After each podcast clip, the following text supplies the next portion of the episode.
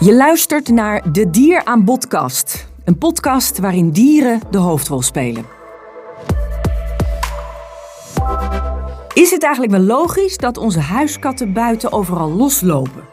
Jaarlijks grijpen ze namelijk miljoenen vogeltjes en andere dieren. Er komt steeds meer kritiek op het feit dat deze huisdieren vrij rondstruinen en dus schade toebrengen aan kwetsbare ecosystemen. In deze aflevering van de Dieren Podcast ga ik hierover van gedachten wisselen met twee deskundigen.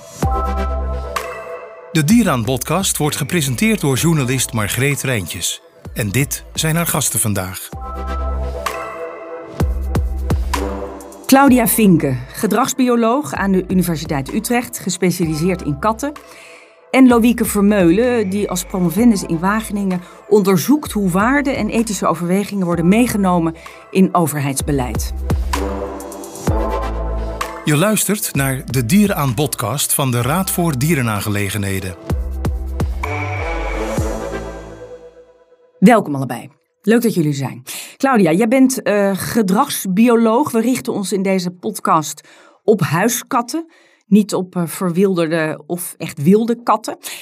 Hoeveel huiskatten zijn er eigenlijk in Nederland?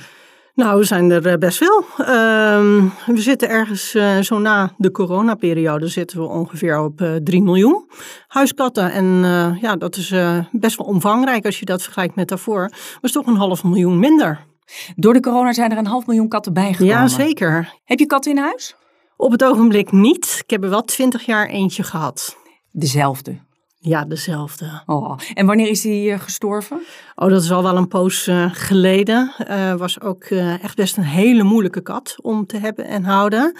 Hij was wat agressief naar mensen toe. Want hij was niet goed gesocialiseerd, zoals we dat zeggen. Dus eerste levensfase niet zo heel erg goed ingevuld.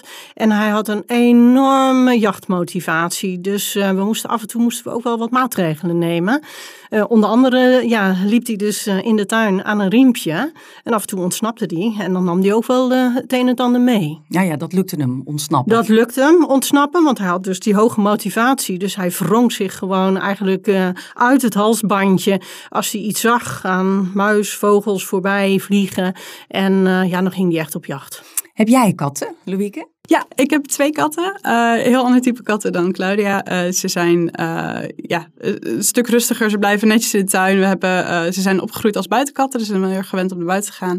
maar nu hebben we een ander huis met een ja, net hek eromheen. Dat we aan de zijkant hebben overspannen met... Ehm, uh, met een net, waardoor ze er dus niet uit kunnen. Maar als ik me dat visualiseer, dan hangt een heel net over jullie. Nee, we hebben dus ongeveer 20, 30 centimeter van uh, de schutting hebben we een lijn gespannen. En dus tussen die lijn en de, de schutting um, zit een stukje net. Dus dat is eigenlijk uh, een strookje net rondom.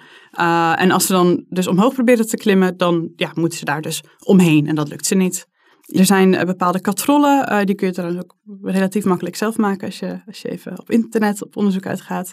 Uh, die, dus, die je dus op een hekwerk of op een schutting kan plaatsen. En als ze dan proberen daarop grip te krijgen, dan, ja, dan lukt dat niet. Want dan rolt de katrol. Die katrol die zie ik nog niet aan me voor me hoe dat werkt.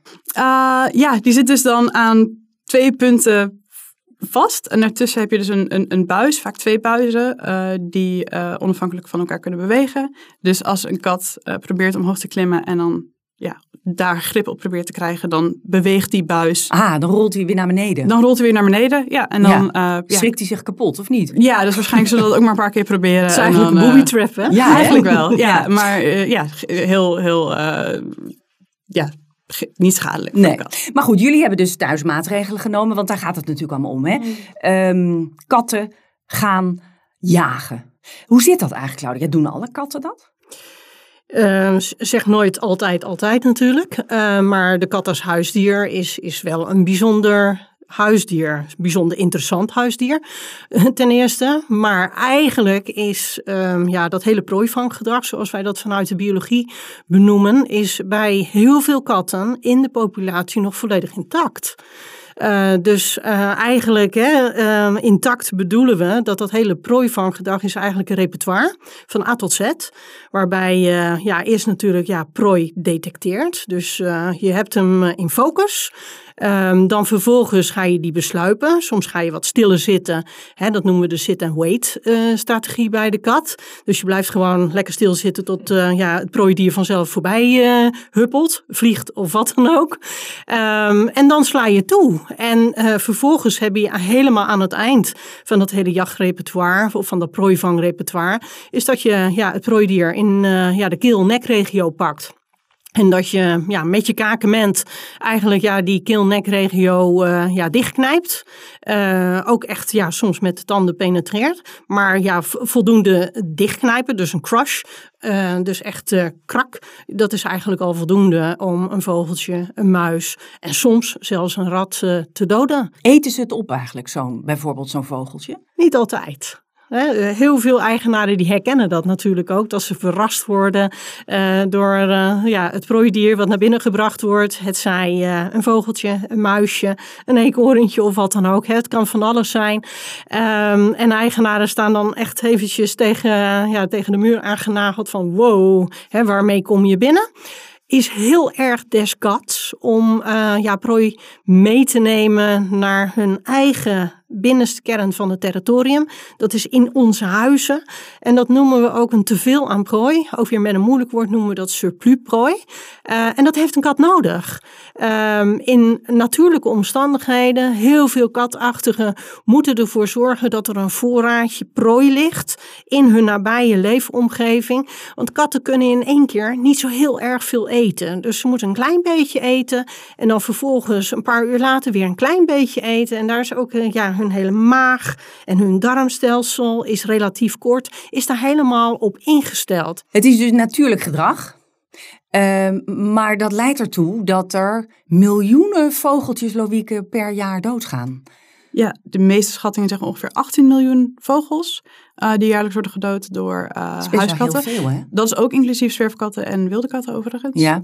Um, of verwilderde katten. Um, ja, dat is, best wel, dat is best wel veel, inderdaad. En mensen schatten dus ook vaak verkeerd in hoeveel um, hun kat eigenlijk dood. Want uh, ze schatten al vaak in, uh, verkeerd in hoeveel, uh, hoeveel prooien hun kat thuis brengen. Dus als dat er tien zijn, dan, dan zeggen ze zelf vijf. Um, en dan zien we ook maar ergens tussen de 15 en 30 procent van de prooien die een kat daadwerkelijk naar huis brengt. Uh, die zien wij dus op de deurmat verschijnen. Ja, want de rest die komt niet naar binnen, bedoel je? Ja, die eten ze op, leggen ze ergens anders neer. We weten niet goed ja. wat ze Dus het zou kunnen dat het er nog veel meer zijn eigenlijk. Ja, daar, daar wordt wel van uitgegaan. Ja. Is het zo dat jullie vinden dat er wat moet gebeuren aan deze situatie? Dat uh, er maatregelen genomen moeten worden. Hè? Ik bedoel, Loïke, jij benoemde dat jouw tuin, nou laat ik zeggen, kattenproof is of vogelproof, hoe je het ook noemen wil. Um, vind je dat dat overal moet gebeuren? Vinden jullie dat dat overal moet gebeuren? We moeten daar zeker aandacht aan besteden.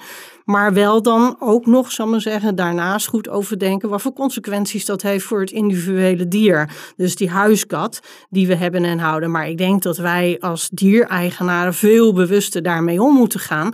Dat wij een roofdier in huis hebben. Hè, die bekende huiskat. We hebben meerdere roofhuisdieren natuurlijk, waar we allemaal van houden. Maar dat brengt ook een bepaalde verantwoordelijkheid met zich mee. Uh, op het moment dat het roofdier zijn natuurlijk gedrag gaat vertonen en dat dat schade berokkent ja, aan de natuurlijke populatie. Dus we moeten daar veel verantwoordelijker mee omgaan. Dus ik denk wel dat wij hier een rol moeten spelen als huisdierhouders. Absoluut. Welke andere roofdieren hebben we in huis? Ja, we hebben ook natuurlijk de hond uh, in huis. Ja, dat is ook een roofdier. Het is een ander type roofdier. Het is een sociale jager. En die is wat onhandiger, zal maar zeggen, met prooivanggedrag. De kat is wat dat betreft veel sublimer. Uh, ja, Slimmer? Helemaal, niet slimmer. Het is gewoon een meer effectieve jager. En hoe komt dat dan? Hond. Nou ja, die hond die heeft, zal maar zeggen, zijn roedelgenoten niet uh, per se, zal maar zeggen, in zijn uh, omgeving. Want dat zijn wij. En wij helpen nou niet echt mee, zal maar zeggen, om heel effectief in een roedel te jagen samen met de hond. Dus ja, die hond die is daar veel klungeliger in uh, dan, dan wij, of dan, dan die kat. En die kat, die kan dat allemaal alleen. Die is gewoon echt helemaal goed uitgerust, volledig uitgerust om een zeer effectieve jager te zijn. En een hond heeft uh, een roedel nodig? Om die heeft een roedel nodig, ja. Om, om al die rollen van die verschillende roedelleden in te vullen. Um, hè, waar de een, maar zeggen, meer opdrukt en de andere bespringt. En de andere ja, echt een dodelijke beet toebrengt. Hè. Dat zijn allemaal specialiteiten die de verschillende roedelleden hebben. Ja, dat is bij de hond natuurlijk helemaal niet van toepassing. Dus uh, ja, wij doen niet mee. In Nederland uh, is het hebben we een vrij uitzonderlijk hoog uh, uh, percentage katten dat buiten loopt. Um, en dat wordt heel normaal gevonden hier. en en de, de support om katten binnen te houden is relatief laag.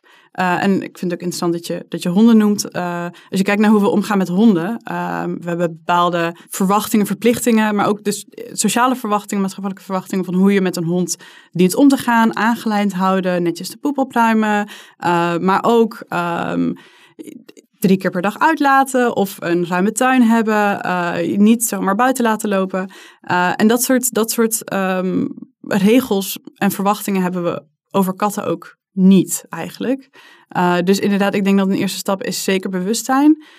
Um, echte regels zijn, denk ik, heel lastig, specifiek ook in Nederland. Ik ben dus in Australië geweest, waar de support voor het binnenhouden van katten veel hoger is. En ook daar zie je heel veel weerstand. Uh, maar vaak als er dan. Uh, ja, als, als er dan regels zijn om katten binnen te houden, dan groeit die support ook wel. Uh, dus mensen zien dan vaak van oké, dit werkt. Uh, maar ja, in Nederland zijn we daar niet. Nee, want wat voor regels gelden er in Australië? nou, er is één deelstaat waar je um, katten die geboren zijn na uh, eh, 1 juli 2022. Uh, eh, die mogen niet meer naar buiten. Dus bestaande katten wel. De hele dag niet? Uh, de hele dag niet. 24 uur moeten ja, die binnen die blijven. moeten gewoon binnen blijven. Ja, dan heb je nog bepaalde gebieden die cat-free zijn. Dus waar je of niet mag wonen met een kat. Of je kat binnen of op je eigen terrein moet houden. Of waar katten niet mogen komen. Dus als je daar in de buurt woont en je kat gaat dat gebied in. En die wordt dus daar opgehaald. dus alle katten moeten ook trouwens geregistreerd en gechipt worden. Dan kan die kat dus naar de eigenaar worden gebracht. afhankelijk van de regio, deelstaat, krijgen ze dan een boete bijvoorbeeld. En als het meerdere keren gebeurt, dan, dan kan het zijn dat ze naar bijvoorbeeld een asiel worden gebracht. Of, ja. ja. Dus in bepaalde delen van Australië gaan deze regels gelden daar. Ja. en wat zijn de effecten daarvan? Um, nou, er zijn in die deelstaat is het dus pas heel recent en geldt het dus ook nog pas voor een heel klein deel van de, uh, van de, van de katten. Uh, dus dat is nog heel moeilijk te zeggen. Maar er zijn wel een aantal um, eilanden die helemaal katvrij zijn gemaakt. En waar je dus ook niet meer je kat mag gaan wonen met een kat. Uh, en ja, daar gaat het veel beter met uh, vogelpopulaties, met ja, ja. Uh, inheemse dieren. Ja. Het is een eilandpopulatie, hè? dus dan zie je heel vaak dat ja, prooidieren veel te tam zijn, ja, de roofdieren niet herkennen en dat soort dingen. Dus ja, dan zijn ze ook veel eerder slachtoffer. Dus ja, de hele Australische populatie is waarschijnlijk heel kwetsbaar. Ja, en ook als je die diertjes als mens ziet, ja, die blijven gewoon zitten. Dus je merkt ook ze, ze gedragen zich heel anders dan, dan ja, wilde dieren die we in Europa kennen. Als je hier uh, richting een vogeltje loopt, dan vliegt hij weg. Of een uh, knagediertje, die zie je niet zomaar als je door, door het bos loopt. Uh, en daar, ja, die, die blijven gewoon zitten en die kijken je aan. En dat gebeurt dus ook als ze ogen naar ja, met kat. Maar daar leren ze dus niet van? Nee, nee, niet, in ieder geval niet snel genoeg. En dat, dat is toch wel heel erg moeizaam. dat, dat is daar gaan generaties overheen. Daar gaan generaties ja, overheen. Daar heb je ook inderdaad, zo'n zeggen, instructie nodig van het moederdier. Ja, precies. Eh, hoe je ja, op bepaalde ja, prikkels moet reageren. En dan in dit geval is dat een gevaarlijke prikkel. Ja. En, en het moederdier is, dan al dood. Ja, dat moederdier is al dood. Je groeit misschien inderdaad op zonder moederdier. Je moet zelf je vaardigheden en zo leren. Dus daar gaan decennia overheen. Om dat echt effectieve antipredatiegedrag uh, aan te leren. Dus uh, ja, echt een uniek unieke eilandpopulatie. Want Claudia, jij zegt, uh, nou, eigenaren moeten hè, zich bewust zijn, verantwoordelijkheid nemen. Dit is de situatie in Australië en dus ook Nieuw-Zeeland uh, deels. Waar zou jij voor zijn in Nederland? Ik ben er wel erg voor ja, dat mensen hun verantwoordelijkheid nemen. In ieder geval beginnen met nadenken van wat voor huisdier heb ik. En kan, dat huisdier kan ik niet zomaar op straat neerzetten. En natuurlijk, hè, de uh, katteneigenaar bestaat niet. Er zijn verschillende katteneigenaren. Uh, maar ja, de gemiddelde huiskathouder, zal ik maar zeggen, hè, in de stad, die van 9 tot 5 werkt. Daar, daar zie ik mensen bij die denken bij zichzelf, ik ga van 9 tot 5 ga ik, uh, naar mijn werk. En weet je... Um, ik zet de kat ook buiten. Dus zonder beheer, zonder ja, dat je maar ook in de gaten hebt wat die kat aan het doen is. Dat soort huisdierhouders die mogen inderdaad wel eens wat verder nadenken van als ik dan aan het werk ben en die kat die loopt buiten. Ten eerste, A, um, vindt de kat dit wel uh, leuk om heel de dag buiten te zitten. Maar ten tweede, wat voor schade berokkent hij nou eigenlijk um, aan zijn omgeving in de zin van uh, ja, wat hij wegjaagt. En met deze getallen horende, ja, is dit gewoon een serieus probleem aan het worden. Dus hier moet je zeker je verantwoordelijkheid nemen. En wat betekent dat wat jou betreft dan? Dat zo iemand de kat de hele dag binnen moet laten of geen kat moet nemen? Hoe ver gaat dat dan bij jou? Um, nou, ten eerste als je natuurlijk niet in staat bent om uh, ja, je kat uh, te verzorgen. En uh, ja, als je echt noodzakelijkerwijs dat, dat dier naar buiten moet zetten. Dan zou ik zeggen van ja, is een kat wel voor jou? Want een kat is dan misschien een solitair jagertje. Maar is ook best wel een dier natuurlijk wat hier en daar geanimeerd wil worden. Dus wat plezier wil hebben, wat sociaal contact wil hebben. Waarmee gespeeld moet worden. Dus als jij heel de dag niet aanwezig bent, zitten er heel veel katten die zitten echt niet heel de dag te slapen. Dus die gaan ook wel wat kattenkwaad uithalen, wat de eigenaren dan weer vervelend vinden natuurlijk. Dus dat is des te meer een motivatie om de kat naar buiten te gooien als je er niet bent.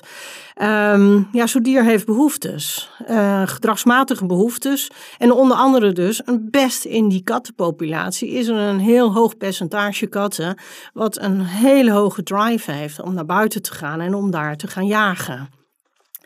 Dus dat is eigenlijk spontaan ontstaan en dan moet je invulling aan geven. Dat kan natuurlijk niet door daar invulling aan te geven om ja, ze gewoon zomaar voor Gods vaderland weg uh, te laten jagen. Uh, maar bijvoorbeeld uh, spel aanbieden, jachtspelletjes, om er voor die kat te zijn, om op bepaalde momenten ja, op die manier invulling te geven aan die kats behoeften ook nog knauwbehoeften, dus uh, om knauw uh, ja, mogelijkheden te geven aan de kat, dan heb je al bepaalde facetten te pakken van dat hele prooivangrepertoire die je kan afvinken. Sommige katten die hebben daar eigenlijk al voldoende aan, ja, en dan blijft er een bepaald percentage katten, uh, zelfs ja, bepaalde individuen, bepaalde rassen die je daarvoor aan kan wijzen, die gaan echt moeite hebben en krijgen. En daar zal je verder moeten gaan, hè, dat je ze mogelijkheden geeft om in de tuin te lopen, door je ze mogelijkheden geeft om ja, een, een, een soort kennelsysteem met in en uit, met spelletjes, um, waar ze zelf dingen kunnen manipuleren. Dus dan moet je veel breder in oplossingsrichtingen gaan denken. En dat is ook de verantwoordelijkheid van de katteneigenaar. Hoe zien die spelletjes eruit? Ja, dat zijn heel veel spelletjes zijn daar op de markt, zonder reclame te maken. Maar er zijn van die hengelspelletjes en dat soort dingen. Er zijn bewegende balletjes uh, onder doekstructuren, zodat uh, de kat wel iets ziet bewegen onder het doek, maar het balletje nog niet. En ja, dat is voor sommige katten super attractief.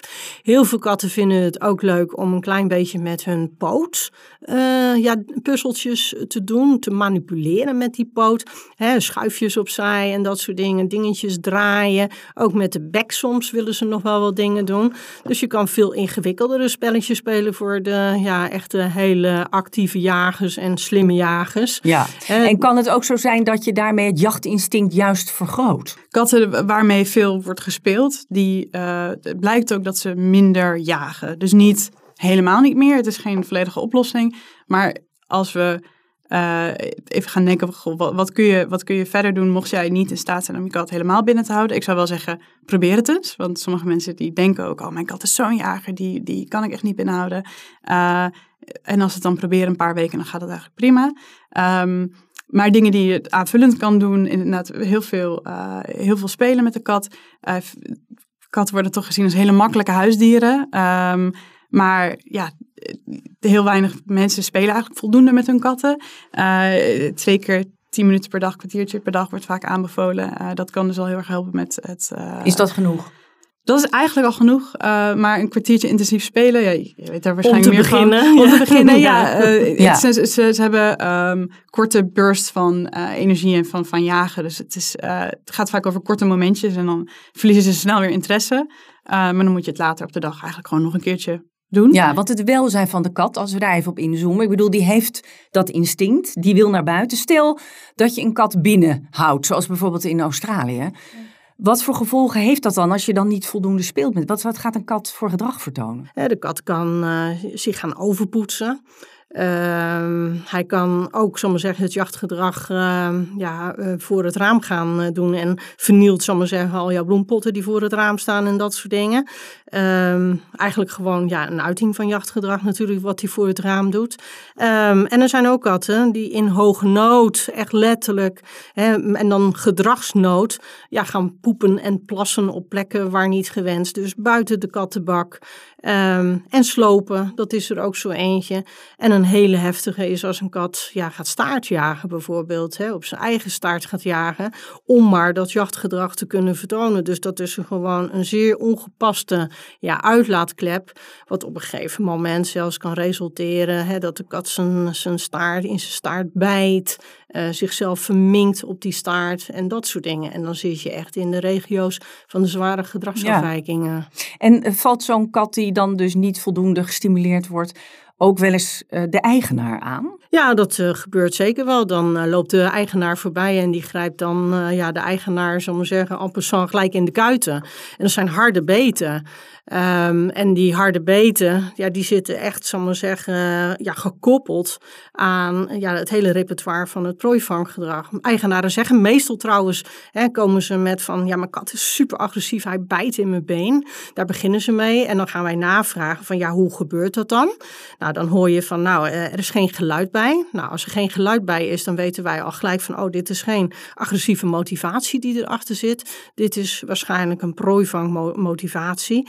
En dan ga je verder uh, ja, uithoren en dan zeggen ze van ja, hij uh, zit uh, vanuit een beschutting. En dan loert hij en dan springt hij ineens als een pijl uit een boog zo batsboom bovenop mijn kuit. En dan bijt hij de hart in, soms echt met hè, huiddoorbloeding, hè, huidpenetratie. Dus dan heb je echt gaten in je been. Maar dat hoort ook bij dat prooivanggedrag. Ja, dan, dan is jouw kuit even de prooi. Ja, dan is jouw kuit de prooi die je bejaagd hebt vanuit de beschutting ergens onder een bank vandaan. En uh, ja, dat zijn harde beten die daar soms uh, ja, bij zitten. Er zijn gewoon katten die gewoon ja, eigenlijk niet uh, te begeleiden zijn, omdat prooivanggedrag ja, zo verschrikkelijk hoog is. Ik heb er dan op zich ook geen problemen mee om, om te bespreken ja, rondom een herplaatsing, om zo'n kat op een boerderij te krijgen, hè, waar die de muizen kan, kan vangen. Uh, maar ja, dat is voor een eigenaar best wel heel heftig, toch? Ja, dat is een van de heftigste uh, ja, adviezen die je kan geven. Uh, aan eigenaren een herplaatsing. Maar als je echt in een uh, stadsgebied uh, zit waar je geen enkele structuur kan bieden aan die kat hè, om dit gedrag te reguleren, maar eigenlijk dan ook geen invulling kan geven aan die behoeften van de kat, is uiteindelijk ook een welzijnsprobleem. En als je een goed gesprek hebt met een eigenaar, kan je ook zeggen van weet je, jouw kat is eigenlijk een briljante muizenvanger. En ik denk dat ja, menig ehm, ja, landbouwbedrijf um, eigenlijk ja, daar prima uh, mee, ja, mee om kan gaan. Maar zijn er niet minder rigoureuze maatregelen mogelijk? Want ik zie de kinderen al van die eigenaar. Dus bijvoorbeeld een belletje, een belletje waardoor de vogels uh, worden gealarmeerd. Ja. Is ja. dat uh, effectief genoeg? Nou, belletjes blijken dus niet oh. heel effectief. Nee, want anders zou het zo simpel zijn eigenlijk. ja, het, het, het, het, levert een kleine korte reductie op van, uh, van predatie. Maar um, niet heel veel. Iets anders wat uh, wordt getest en een soort van um, heel kleurrijke kragen. Uh, die, um, ja, waardoor de kat meer opvalt. Uh, nadeel van dat soort dingen zijn wel weer dat dan ja, de angstreactie van dieren wel weer groter wordt. Hoe dus, bedoel je? nou, katten hebben niet alleen het effect dat ze dieren doden, maar ook dat ze hun aanwezigheid alleen al in een gebied ervoor zorgt dat ja, dat vogels bijvoorbeeld minder eieren leggen, dat ze zich anders gaan gedragen, dat ze angstig zijn. Dus als een kat meer opvalt, dan hebben ze weer misschien meer een angstreactie. Dus het is niet een, een oplossing die alles oplost. Ja, welke kraag je ook gebruikt. Een kat die op jacht is, die gaat overal tussendoor lopen. En ja, je loopt altijd een gevaar dat hij achter zijn halsbandje of achter zijn kraag blijft hangen en dat soort dingen. Dus vanuit kattenperspectief Um, ja, is een kraag en kattenbandjes om hebben, is best een gevaarlijke optie. En bijvoorbeeld een maatregel als, oké, de katten mogen s'nachts niet naar buiten, ik noem maar wat. Is dat iets waar jullie mee zouden kunnen leven? Ik zou er wel mee kunnen leven, uh, vanuit uh, kattenwelzijn perspectief. Meer dan, uh, zal maar zeggen, de alternatieven die ook genoemd zijn. Rondom ja, drie maanden rond het broedseizoen een, een kat niet eruit te laten. Want als een kat eenmaal gewend is om naar buiten te gaan. Uh, en hij wordt ineens, uh, wordt hij drie maanden wordt hij binnengehouden. Nou, dan kan je pas echt problemen verwachten. Hè? Dus iets wat je ja, gewend bent en het wordt je afgenomen dan uh, denk ik, dan wordt het voor sommige katten echt problematisch. Dus dan liever zeggen van, nou ja, overdag mag je er uh, ja, uh, af en toe uit. En dan s'nachts ben je binnen. Als dat echt, zal maar zeggen, een substantiële bescherming kan geven aan de vogelpopulatie. Maar is dat zo? Voor een deel wel, begrijp ik. Voor, voor een deel wel. Maar het heeft wel beperkt effect. Omdat ze dan, in plaats van, het zijn nachtdieren, ze jagen vooral s'nachts als ze s'nachts binnen worden gehouden, dan gaan ze meer overdag jagen. Ja, dus, van de eh, regen in de drup. Ja, dus, dus vaak uh, verandert dan uh, de, dus de, de predatie op bepaalde nachtdieren meer op, op dagdieren. Dus in, in die zin heeft het beperkte uh, beperkt nut. Maar ik denk dat dat al wel een hele goede stap kan zijn in, in die richting. Wat ik trouwens een onderbelichte vind. En ik denk dat nog niemand daarover nagedacht heeft, onderzoek naar uh, gedaan heeft. Is dat katten zijn wel voedselspecialisten. In de zin als je van het moederdier leert uh, dat jouw ja, focusprooidier een muis is. Dan word jij waarschijnlijk als kat een muizenjager. als jouw moederdier een vogeljager is, dan word jij waarschijnlijk als jonge kat een vogeljager. Dus daar kan je ook misschien in de toekomst iets meer mee manipuleren. Want... Mee of zo? Ja, nou, zal maar zeggen, de, de, de kittens door moederdieren op laten voeden die bijvoorbeeld muizenjagers zijn. Want ik denk als wij uh, ja, discussie krijgen in de maatschappij uh, van uh, waar moet de kat zich op richten qua prooidieren, dat we eerder zeggen van nou, we moeten onze vogelbestanden beschermen, waar heel veel ja, beschermde vogels bij zitten, zoals de, de weidevogels natuurlijk en dat soort dingen. Terwijl de boer nog altijd wel wil natuurlijk dat ja, zijn, zijn stal muizenvrij is. Maar dan zeg je dan eigenlijk mee dat op het moment dat een moederkat een vogelvanger is, dat je moet zeggen: oké, die mag geen nakomelingen krijgen. Dat zou kunnen. Ja, ja en andere, die, andere mensen zeggen weer: ja, hou eens even, muizen zijn ook dieren. Dat, dat willen we überhaupt niet. Dus Zeker. Dus juist daarom moeten we ook samen bespreken van wat, wat willen we? Wat is ons doel? Het is niet alleen moeten we onze kat binnenhouden? Hoe moeten we onze kat binnenhouden? Maar ook waarom en in welke gevallen? En wat, wat willen we daarmee bereiken? Ja, en dus wie is dat, we dan? Want, we, uh, ja, ja, de, de, de, nee, de Nederlandse samenleving. Ja, dit is politiek. Ja, nou ja, inderdaad. Eh, hoe, hoe ver gaan we dan? Hè? Want dat vroeg ik net. Vinden jullie dan dat er een maatregel genomen moet worden, wettelijk, van oké, die katten mogen s'nachts niet naar buiten of die moeten uh, als ze naar buiten gaan, uh, weet ik veel, uh, aan een lijntje of nou, noem maar op. De maatregelen die jullie hier hebben nou, besproken. Er zijn al bepaalde Europese wetten die, als je die op een bepaalde manier interpreteert, en zo is dat debat ook een beetje aangewakkerd in Nederland, dat mensen dat deden, uh, dat die eigenlijk al stellen van we, we, we zouden de katten niet buiten moeten laten lopen. En de Nederlandse overheid moet daar ook eigenlijk op ingrijpen. Maar dat gebeurt niet. Dus er zijn eigenlijk al, uh, al, al Europese wetten die vooral gericht zijn op Natura 2000 gebieden. Dus bijvoorbeeld als je zou zeggen chiplicht, um, dan zou je kunnen zeggen die Natura 2000 gebieden zouden bijvoorbeeld katvrij moeten zijn. Uh, dus als er dan een kat loopt, dan kun je, net als uh, wat ik eerder vertelde over Australië, kun je uh, die kat opvangen en naar de eigenaar brengen. En dan bijvoorbeeld hangt er een boete aan vast of misschien ja, eerst vaker een waarschuwing, dat soort dingen. En door de chip weet je dan wie de eigenaar is? Bijvoorbeeld, ja. Dus dat zijn, chipplicht is wel iets wat je op, ook op zo'n manier zou kunnen inzetten. En tegelijkertijd denk ik dat het een voordeel is voor eigenaren. Dat er raken heel veel katten kwijt. En het is dan gewoon fijn om je kat ja. terug te hebben. Dus het, het kan zeker een eerste stap zijn. En inderdaad een stukje bewustwording van de kat is jouw huisdier. Uh, jij bent er verantwoordelijk voor, dus dat, dat kan zeker helpen. En die maatregelen tot, tot Lowieke, zijn die heel duur om uh, te treffen in je tuin? Um, ze hoeven niet duur te zijn. Er zijn bedrijven die een, een, een hele kattenren voor jou bouwen voor uh, heel veel geld. Maar je kunt ook uh, afhankelijk van hoe goed je kat kan klimmen en wat de opzet is van je tuin, kun je ook heel goedkope maatregelen treffen. Um, nou ja, bijvoorbeeld een lijntje uh, is heel goedkoop. Die kun je bij de dierenwinkel halen. En wat is een lijntje? Oh, gewoon een, dat je de kat een, een, een, een halsbandje, een halsbandje oh, omdoet of een, of een ja, harnasje omdoet. En, dan, ja. en dat vindt een kat oké? Okay. Ligt een beetje aan de kat. Ja, okay. um, kan je positief aanleren. Dus als je de kat beloont rondom een tuigje aandoen of een halsbandje aandoen. Um, als je daar een paar weken mee bezig bent, dan de uh, meeste katten vinden het prima om een halsbandje aan te krijgen.